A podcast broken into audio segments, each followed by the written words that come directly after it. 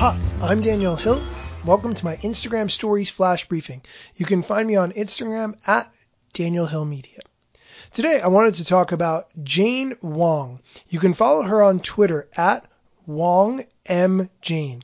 What she does is reverse engineer software, especially Instagram, which is to me an awesome job.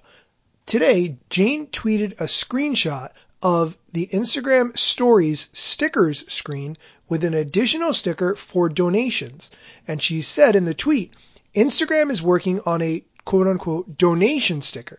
It lets users start fundraisers for their favorite nonprofits.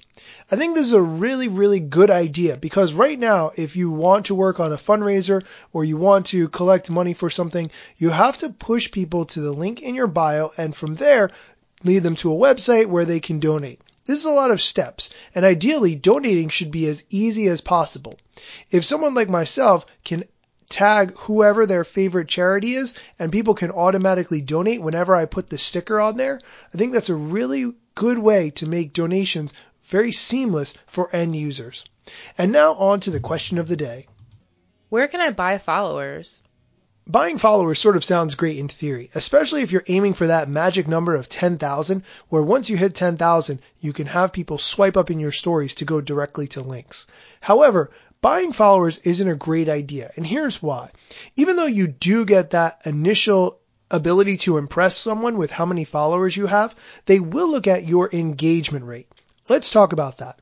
The number of followers that you have, whatever it is, it doesn't matter, Typically, and this is based on the Instagram algorithm and a lot of other factors, including what kind of post it is, but normally I would expect to see an account get between 15 and 20% engagement. What that means is if you have a thousand followers that you would get between 150 and maybe 200 likes. If you get more than 200 likes and comments on a particular post with a thousand followers, you are well on your way to legend status as far as I'm concerned. And that is 100% the truth.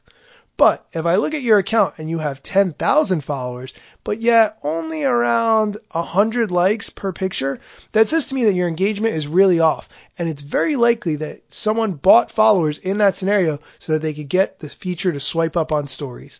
That's the sort of engagement numbers that a lot of people, including myself, look for and take notice of. If you were to buy followers, you would not see that same level of engagement across those followers because frankly, they're not real humans and they're not going to engage. So therefore, I don't recommend buying followers for this exact reason.